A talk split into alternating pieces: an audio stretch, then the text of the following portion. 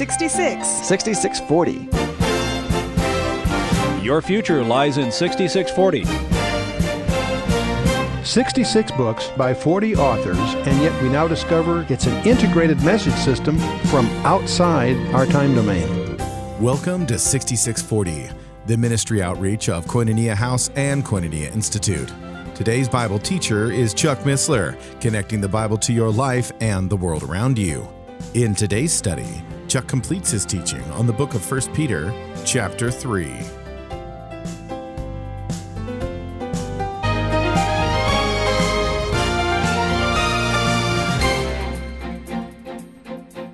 Also, remember the cross in, in verses, the next verses, in verse 18 to 22, Peter is going to illustrate the principles that we've been looking at over the last four verses using our perfect example. He's been giving us advice here. He's going to use Christ as an example of actually applying these things here. And verse 18, which follows, is one of the shortest and simplest and one of the richest summaries in the New Testament of the meaning of the cross. Someone says, What does the cross mean? Boy, you can speak volumes there. You can go through Isaiah 53 and pick up 12 verses that express the purpose of the cross. You take all of Paul's epistles, you go on and on. Here's a verse, one of the richest summaries of the cross, coming in verse 18. For Christ also hath once suffered for sins, the just for the unjust, that he might bring us to God being put to death in the flesh, but quickened by the Spirit. The resurrection of Jesus Christ. Why did he do that? For us, for the unjust. Why? That that might bring us to the cross. The law won't bring us to the cross. His grace and his mercy does.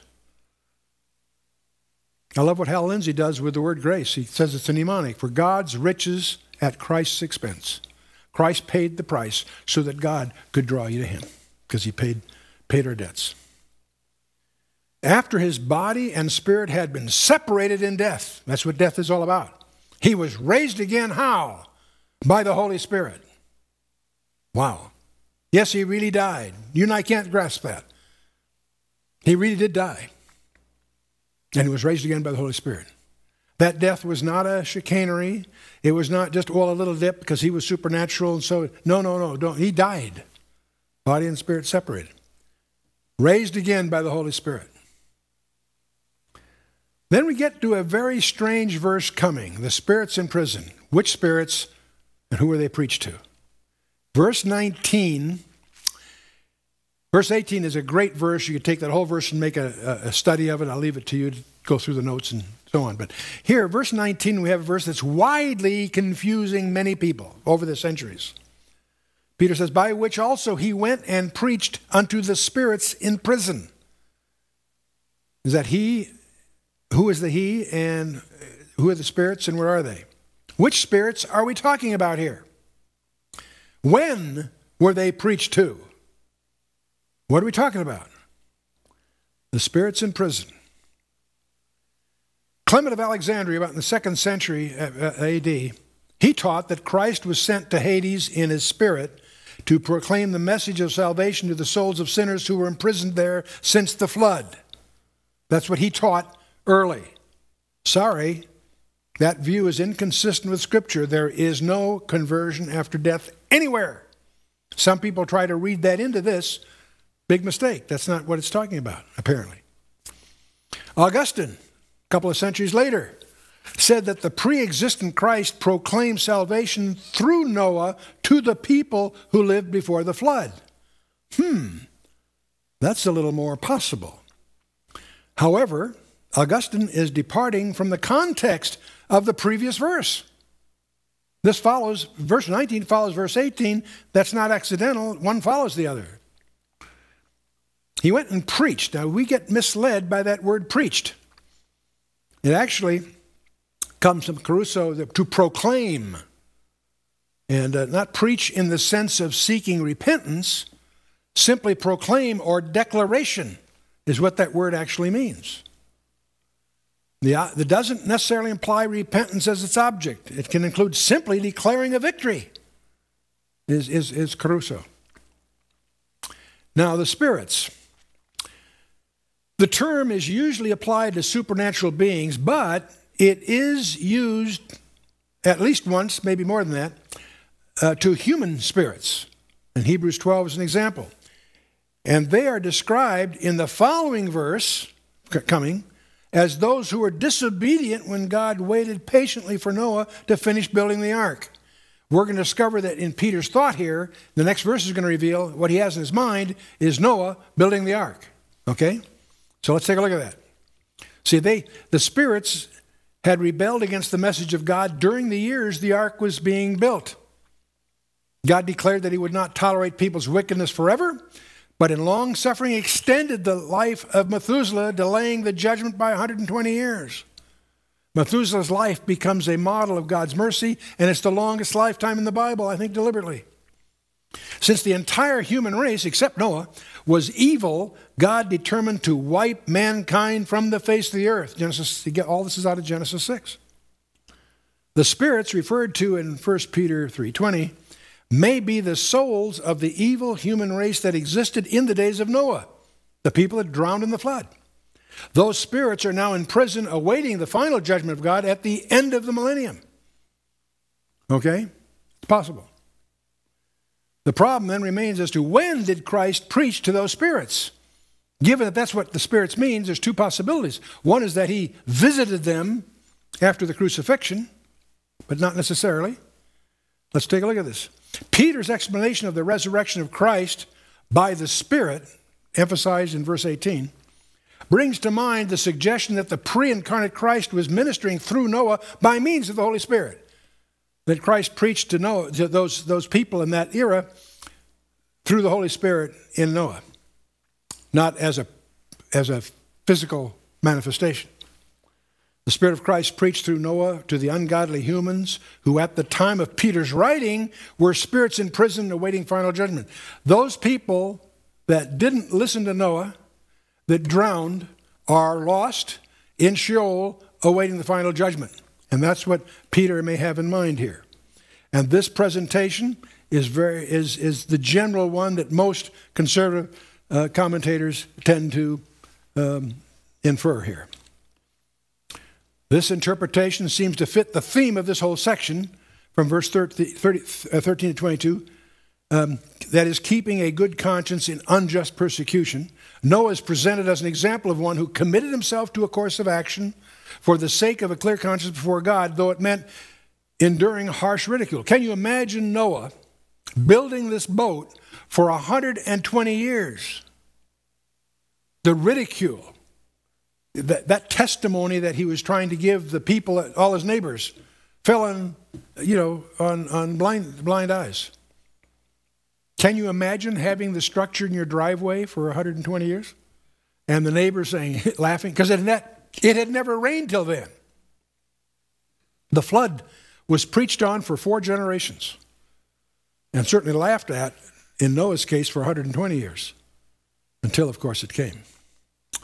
But see, verse 20 adds to this, which sometime were disobedient, when once the long suffering of God waited in the days of Noah while the ark was preparing, wherein few, that is eight souls, were saved by water. How many is a few? Eight. It's defined here in 1 Peter 3.20. But the point is, out of the entire world, some scholars estimate there must have been several billion people on the planet Earth in those days. But they were all evil. And God chose to save eight souls. Eight souls. Once the long suffering of God waited in the day. See, the, Peter's mind is back then. The flood has postponed for 120 years. Remember, he's going to say in his next letter, he's going to remind us that the Lord is long suffering to us. We're not willing that any should perish. And that was his attitude back then. He gave them 120 years to get with it. They didn't. When? See, that the timing of this is critical to understanding the whole the thrust of the passage here. In Christ's day, the spirits of those men whom Noah had preached to were in prison, for they had rejected the message of Noah. They had gone into Sheol. Hades in the Greek, Sheol in the Hebrew. That's not the grave. The grave is physical, you can own a grave. No, Sheol or Hades is a domain of the spirits where they're shackled. And they're waiting for judgment. They were lost back then, and they still are. Christ did not go down and preach to them after he died on the cross, as some people teach. He had preached through Noah already when once the long suffering of God waited in the days of Noah. The time that Peter has in mind here is back then, not something that occurred after the cross. Follow me? That's the argument here. That's the most common view of this. The when. For 120 years, Noah preached the word of God. He saved his family, but no one else. It was the Spirit of Christ who spoke through Noah in Noah's day. In Christ's day, those who rejected Noah's message were in prison. The thought is that Christ's death meant nothing to them, just as it means nothing to a great many people today who, as a result, will also come unto judgment. See, Peter's drawing a parallel here between the people that don't hear Christ today are in an analogous position as those that weren't paying attention to Noah's message back in Genesis 6. You with me? That's the thought that Peter has here. But it gets a little spookier. Some people I haven't sold this hard, but I want you to be at least aware of this view that these incarcerated spirits are fallen angels. Friedrich Spitta, about, uh, in about 1890, he, in his commentary, applied Christ's proclamation to the fallen angels of Genesis 6. And this seems to be confirmed in 2 Peter 2 4. We'll talk about that in the next epistle, and also in Jude 6. That whole issue, the whole spooky side of Genesis 6. We do know that Christ did pass through the realm where the fallen angels are kept and proclaimed his triumph over them. And that's alluded to in Colossians 2, verse 15, and it's also alluded to in effect in Ephesians 6, verse 12. Wrestle not against flesh and blood and so forth. See, so another possible explanation of this passage is that the spirits in prison are the fallen angels of Genesis 6 who consorted with the daughters of men going after strange flesh, as Jude verses 6 and 7 explains it. The word prison in 319 refers to the place of judgment mentioned in 2 Peter 2 4. The chains of darkness And 2 Peter 2 4 ties that to the days of Noah also. That all ties together, and we'll take that up a little bit more in detail when we get to the next epistle. It was this violation of God's order to help bring the flood, which explains why Peter mentions Noah. See, Noah's flood was not just because everybody was sinful, there was a gene pool problem of the Nephilim. And that's a whole study you have to deal with separately. I want you to notice also, when we get to verse 22, that Peter's theme is the subjection of angels to Christ. That's in his mind as he goes through here. These fallen angels were not subject to him, excuse me, these fallen angels were not subject to him and therefore were judged because they should have been subject to him. Between his death and resurrection, Christ visited these angels in prison and announced his victory over Satan. The word preached in verse 319 means to announce and not to preach the gospel. Jesus announced their doom and his victory over all angels and authorities. Praise God. And it's likely that at this same time, Christ led captivity captive, as Ephesians 4.18 refers to it, rescuing the godly souls that were in Sheol or Hades, and he took them to heaven. And that's all laid out in Luke 16, verses 19 to 31, if you want to get into the background there. The main point, whichever view you take of this passage, let's understand this. There's not one hint here, or actually anywhere else in Scripture, of anyone having a second chance to be saved after death. There may be sanctification occurs to the saved people after death. That's a whole study of the millennium and what may be going on there. But at death, you are either you either you either saved or not. And there's never anywhere in the scripture a hint of revising that. That's why it's so critical. That's what this lifetime is all about. Let's move on. The like figure whereunto even now he's going to change subject. Now he's going to talk about baptism. The like figure whereunto even baptism doth also now save us, not the putting away of the filth of the flesh, but the answer of a good conscience toward God by the resurrection of Jesus Christ. It's interesting when you get to first when you when Paul defines the gospel. We use that term gospel all the time. Most people don't know, couldn't define if they had to. What is the definition of the gospel? What's the essential kernel? What is the 1 Corinthians 15, first four verses? This is the gospel which I preached unto you, wherein you, you are saved if you keep in memory what I preached unto you. How that Jesus died according to the scriptures. Didn't just disappear, he died, but not only died, he fulfilled dozens of specifications. He died according to the scriptures. He was buried, only Paul emphasizes his burial, because he's going to make the same argument about baptism forthcoming in his epistle. And that he rose again the third day, according to the scriptures. That's the gospel. What's interesting, Paul does not mention, he doesn't mention that he was a great teacher or a great example, that he healed and did miracles. No, no, that's, that's all true, but not the, not the point. The gospel is that he died according to the scriptures. That's what he came for. That, that death was planned before the foundation of the world. He fulfilled all the specifications. That he died, he was buried, he rose again the third day according to the scriptures. That's the gospel. And if you have a pulpit in America that's not preaching the shed blood of Jesus Christ on that cross for us, you have betrayal going on from the pulpits because that's what he that's what we're called to declare. That's why he saved us in the first place. Like figure we're into even baptism. Now we're getting at baptism, and it's it's uh, uh, by the it uh, saves us by the resurrection of Jesus Christ. The resurrection of Christ validated the adequacy of that whole, that, that whole strategy. The, the, like figure weren't even baptism, it's, a, it's an image here. Baptism represents a complete break with last, when one's past life. Just as the flood wiped away the old sinful world, so baptism pictures one's break from this old sinful life and entering into a new life in Christ. That's what it's intended to signify. It does not wash away your sins, only Christ's blood does that. Many people get caught in this, go too, they, they, they misstate it, unfortunately by the resurrection of Jesus Christ. It's not going into the water that saves us, but that which of which baptism speaks, the resurrection of Christ from the dead. As we come out of the water, it's intended to be a type or a picture of being in Christ and being resurrected with Christ. He who sent down uh, unto death could say, All thy waves and thy billows are gone over me, Psalm 42. By the way, Jonah really died. Many people study Jonah and figure, well, he's just the he somehow survived the whale experience. No, he didn't. He died. Jesus said so. As Jonah was three days and three nights, so shall the Son of Man be three days and three nights. The man, Son of Man was dead. Jonah was too. He's the type of that.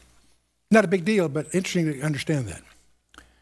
Baptism is the symbol of what has already occurred in the heart and life of one who has trusted Christ as a Savior. It's a symbol, it's a public manifestation of your commitment. Baptism doesn't save you, Christ's blood does. But the baptism is your testimony, your identity with all of that is the point. That doesn't mean you dismiss it, but understand which is the cause and which is the result. Who has gone into heaven and is on the right hand of God, angels and authorities and powers being made subject to him. Wow, praise God. Jesus is throned at the, God's right hand. He's not on his throne, he's on his Father's throne. That's going to be repaired, but that's where he is right now. And that's all through the Old and New Testament. He, of course, Psalm 110, verse 1 is the key one, and Jesus himself uses that to confuse the Pharisees in Matthew 22. And then, of course, the epistle to the Hebrews, all through it, chapter 1, 8, 10, 12, hammers away that he's at the right hand and so forth the seat of supreme honor to rule and reign over all creation. And Colossians, of course, hammers that aspect through. So, what do we say to all this? Amen, right? Come quickly, Lord Jesus, Maranatha.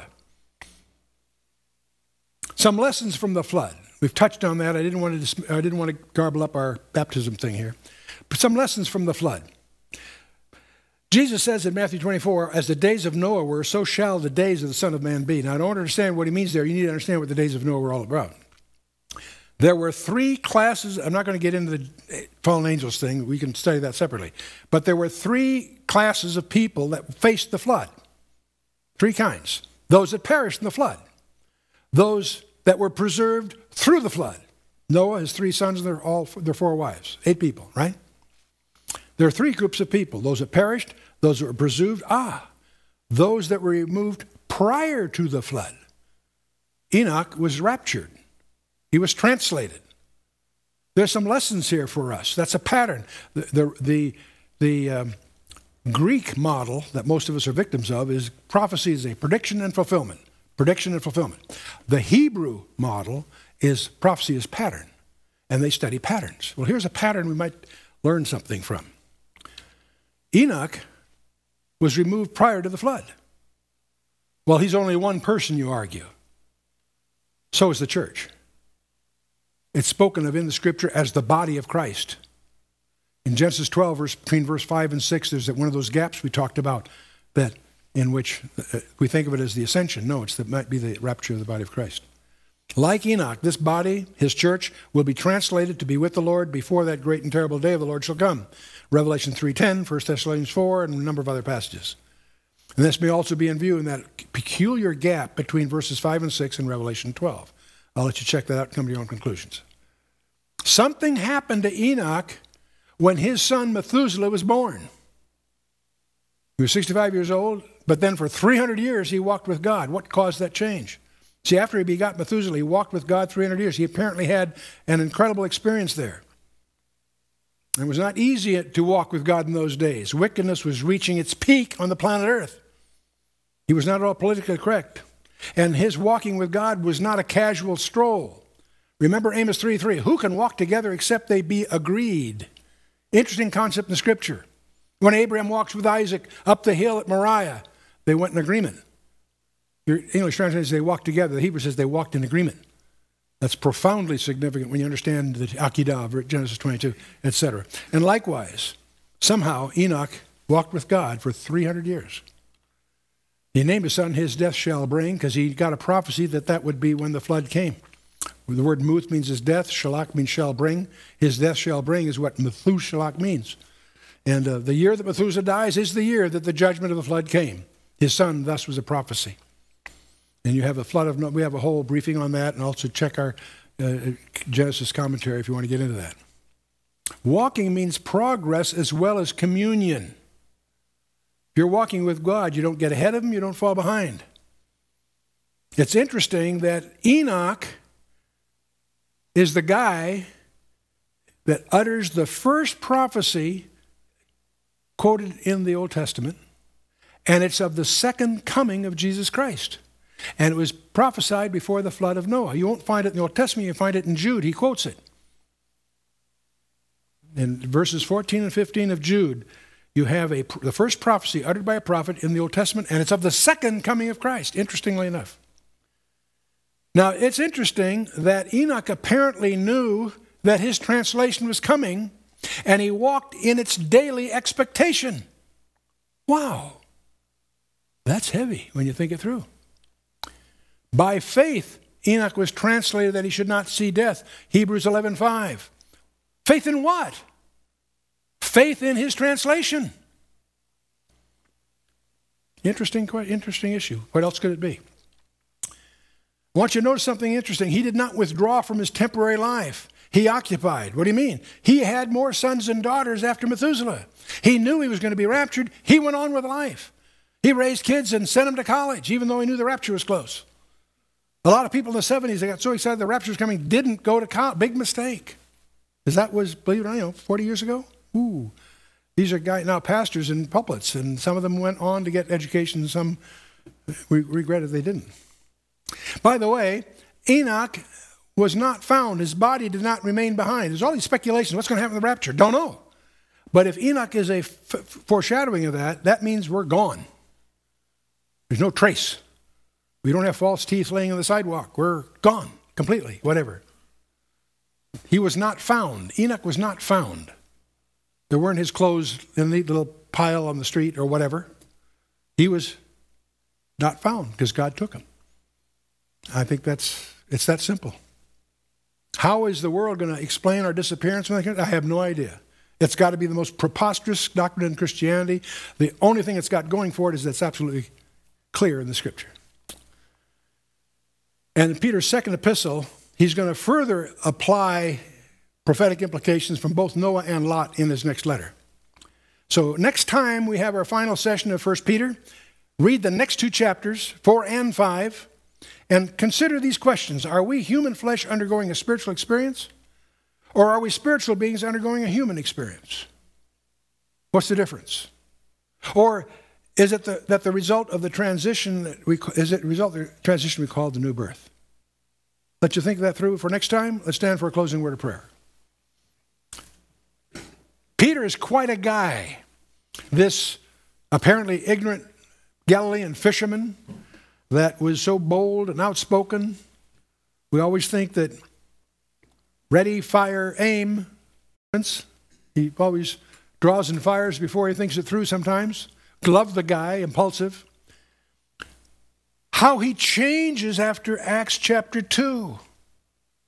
You see his epistle, his, uh, his sermons, in cha- uh, the first sermon in Acts chapter 2 and the second sermon in Acts chapter 3 are s- skillfully crafted jewels of profound thought. This fisherman, he watched the Holy Spirit change a person to study Peter in the Gospels and then study Peter in the book of Acts and how different. Let's bow our hearts. Father, we thank you for Peter. We thank you for his letters. We thank you for the lessons that you bring us through your Holy Spirit, through him.